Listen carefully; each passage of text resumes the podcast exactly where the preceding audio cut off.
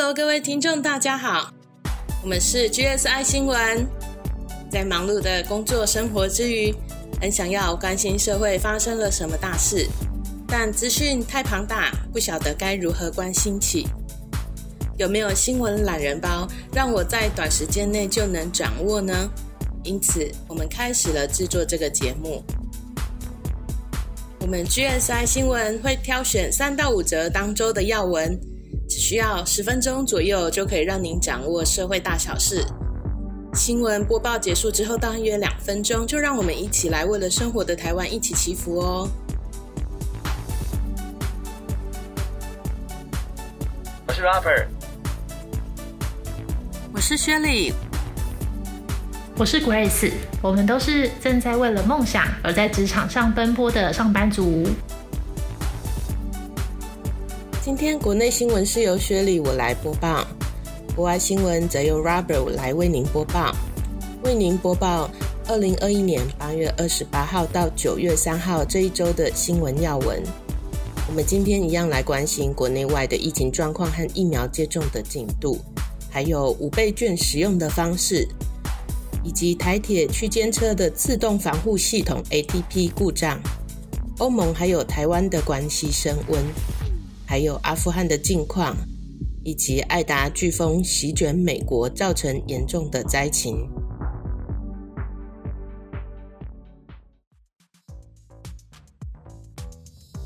第一则新闻，因为学校即将开学，加上好几天都加零，所以。八月底的周末，真的有很多的观光景点都涌现人潮。溪头一天呐，就有三千名的游客，小琉球肯定都有非常多的人潮。不过，我们要来看一下，在八月三十号，三峡有传出家庭的群聚案件，一共有十个人确诊，其中有六个人是小孩耶，横跨了国小、国中到高中。最小的确诊者啊，只有两岁。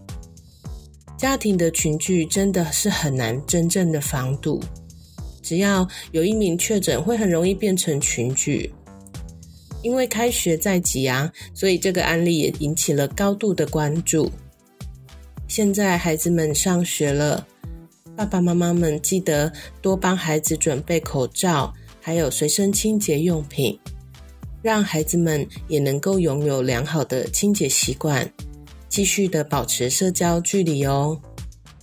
还有类似的一个案例，是已经接种完两剂的长荣机师又确诊了，然后也传染给他的小孩。其实八月二十九号以来，长荣航空在五天之内啊，已经发生了三名接种了两剂 A Z 疫苗的机师又确诊。这种啊突破性感染的案件陆续传出，也值得我们关注。疫调的时候发现，确诊的机师曾经都飞过芝加哥，所以指挥中心下令，即日起呢，芝加哥航线的机组员返台都要居家检疫十四天，也要回溯过往十四天曾飞过的机组员。有可能啊，是芝加哥外站的地勤跟作业的人员在上机的时候，有些没有戴口罩，因此把病毒带上飞机的。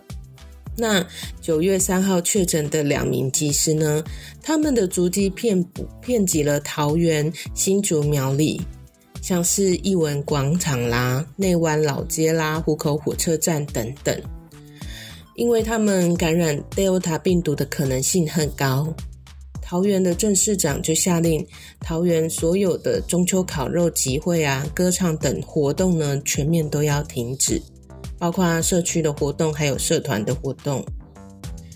有其中一名技师呢，他在 PCR 结果出来之前就长途移动，跟外人聚会，疑似违反了机组员的自主管理规范。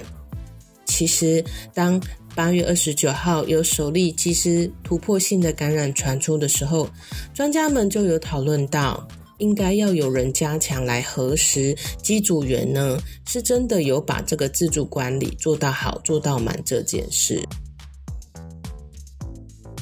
好的，疫情部分看完之后，我们来看一下国内其他的新闻。台铁 EMU 九百型的列车有最美区间车之称。不过上路了才一个多月，却传出了列车自动防护系统 ATP 故障。大家对这个词有没有熟悉感呢？二零一八年啊，台铁普悠玛的出轨意外，就是因为 ATP 被关闭，而且在快发生事故的时候才通报，才导致了很严重的意外。台铁啊，这几年重大的意外频传。其中一个蛮重要的因素就是驾驶员或者技术人员不熟悉系统。台铁都有回应说要加强员工教育。我想说的是啊，其实看看国内啊，像台铁这种在运输方面很重要的领域，不过好像相关的科系啊并不多耶。显示啊，这样培育出来的人才或许并不多，这是值得注意的一点呢。一个驾驶员，他可能每次都要担负好几百条甚至几千条的生命的重担，但是如果他对系统不熟悉或者技术不到位啦等等，这些都是很令人担忧的。教育体系培育出来的人才，或许已经不是那么充足的情况下，在公司的内部啊，如果又不能加强教育训练，然后就由这样的人到现场执行任务，越想越胆战心惊呢，是不是呢？那下面几则的小新闻，我们会跑马灯式的快速看过哦。二零二二年的世界大学排行榜出炉了。台大呢调出了百名以外，名列一百一十三名。接下来呢，台湾的第二是北医，北医呢位居两百多名。中国医药大学、阳明交通大学、清华大学则是都在三百多名。再来，上周有提到非洲猪瘟，现在呀。越南的水饺，还有高雄的月饼，都验出非洲猪瘟了，所以听众们要小心哦。下一个五倍券的领取呢，为了避免民众排队造成群聚，推出了预约制。当然，也是可以到邮局临柜领取。如果是数位券的话，可以在数位支付的网页或者是 APP 来绑定。那纸本券的部分呢？到超商插入健保卡就可以预定，或者利用邮局的网页来预约。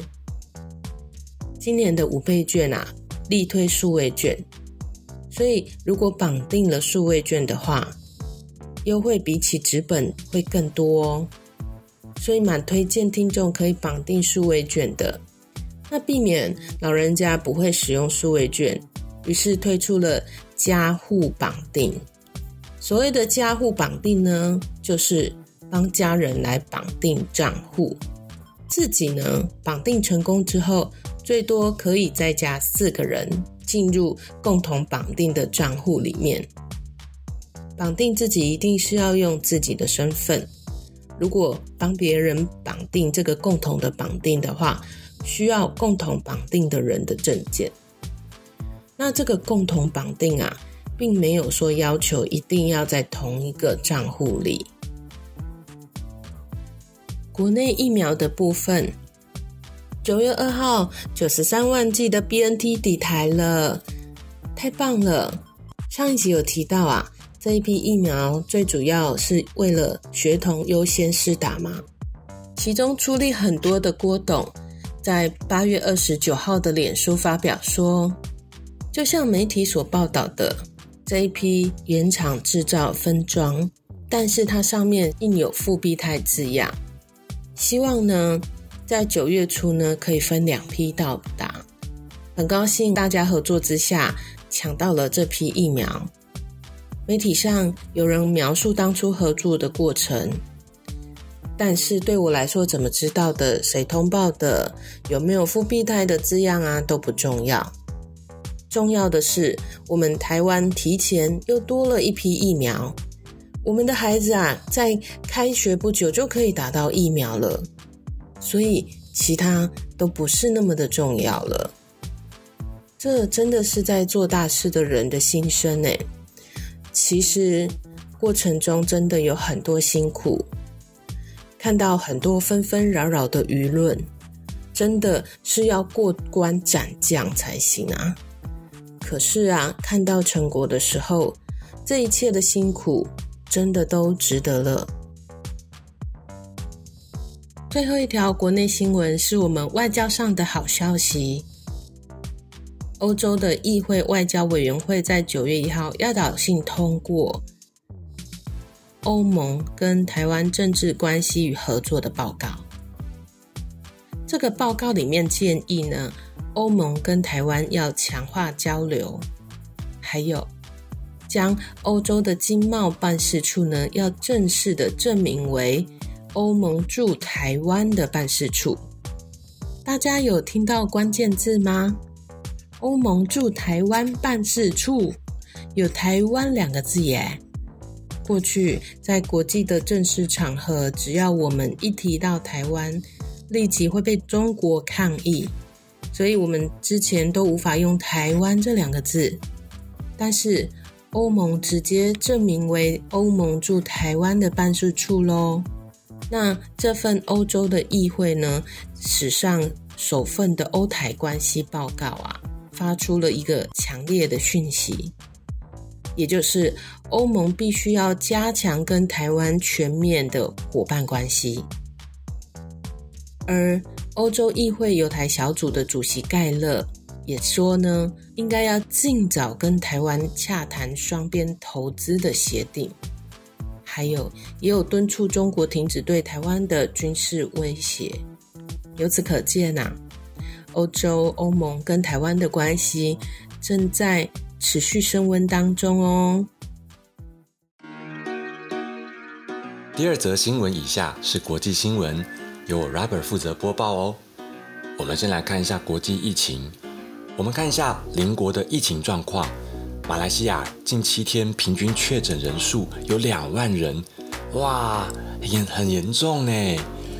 日本八月二十九从每日新增确诊两万人回到一万九千多人，但是令人担忧的是，日本爱知县二十九日举行了两天的音乐季，现场聚集了近万人，不止都没有保持社交距离，很多人脱下口罩，主办方更在场内供酒。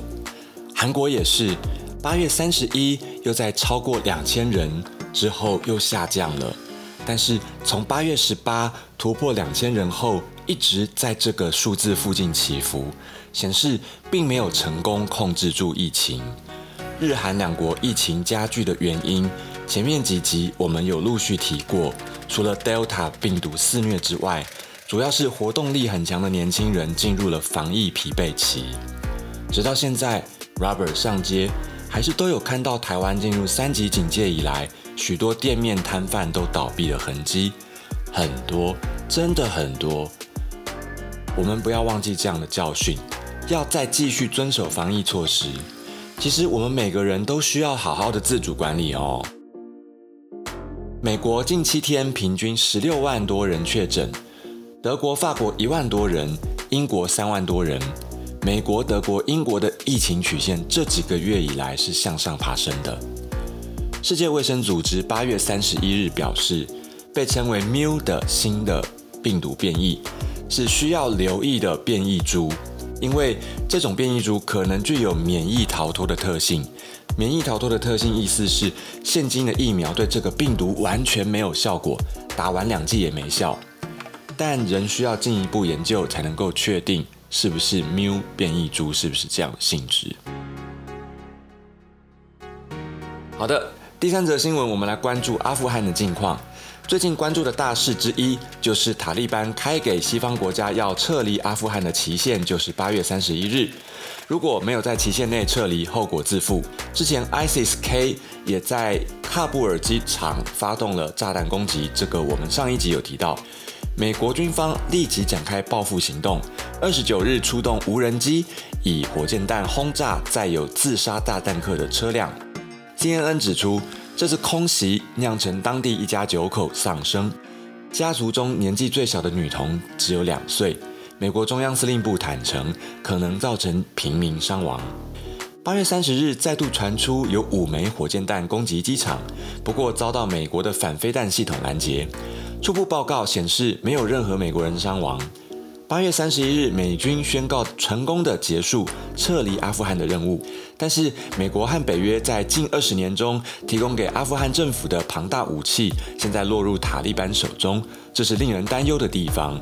除了 M 十六步枪、三千多辆悍马，还有坦克车、机动部队车，其中最重要的武器就是黑鹰直升机、轻型攻击飞机等等。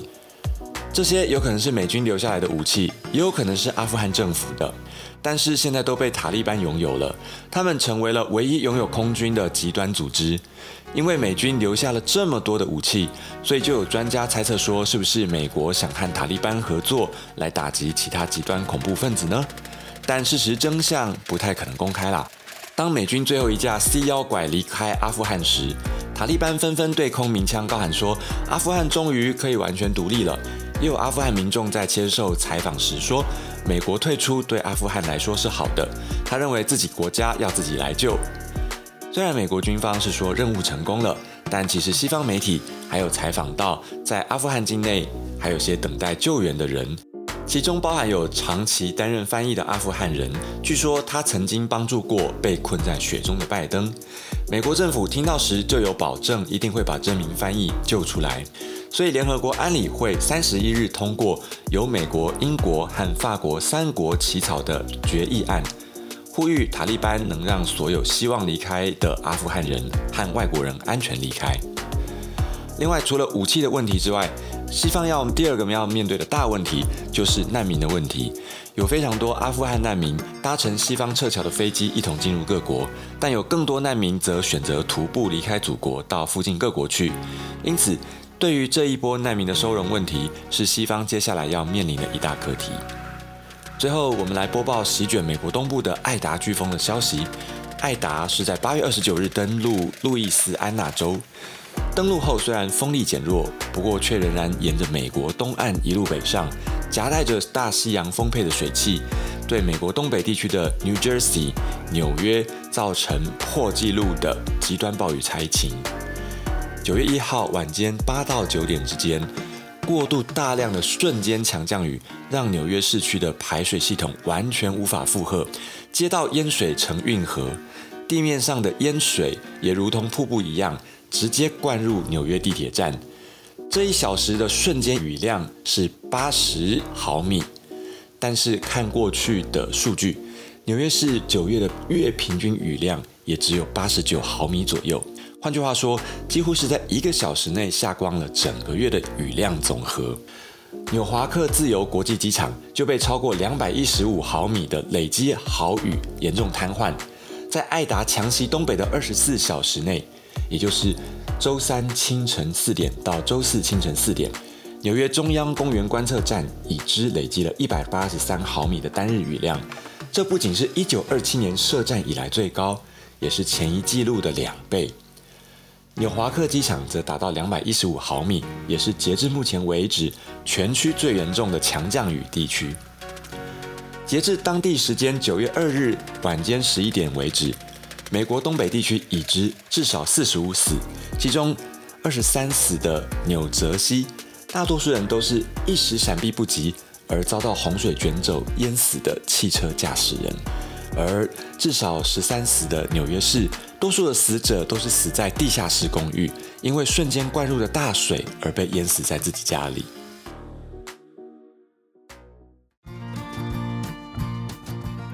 好的，我们今天新闻报道差不多喽。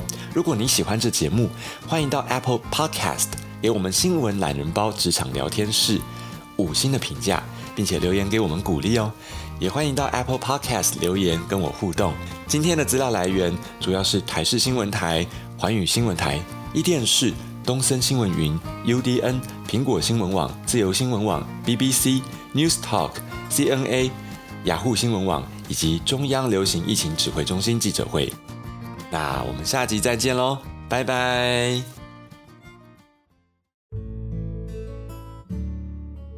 接下来会帮这些新闻祷告，因为人的界限就是神的开始。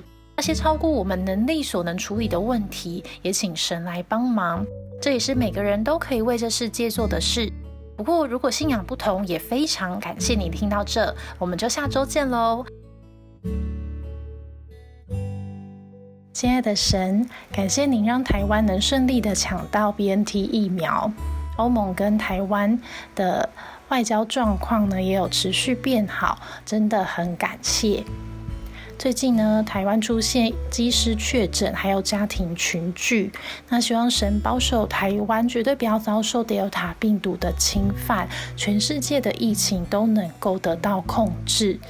那台铁呢，希望在员工训练上可以做得更完善，避免重大的交通事故重演。那塔利班接管阿富汗已经成为了事实，但是希望管理上也能够更贴近人性化，恐怖组织也能够在二十一世纪当中消失，难民呢也能很好的被安置。那现在有很多地方洪水的一个灾难。希望灾害都能够降到最低，因为觉得神看到所爱的人们辛苦的时候，应该会很难过。那所以希望这个世界可以变得更美好，神也可以得到满满的力量。感谢的祷告是奉得胜主之名。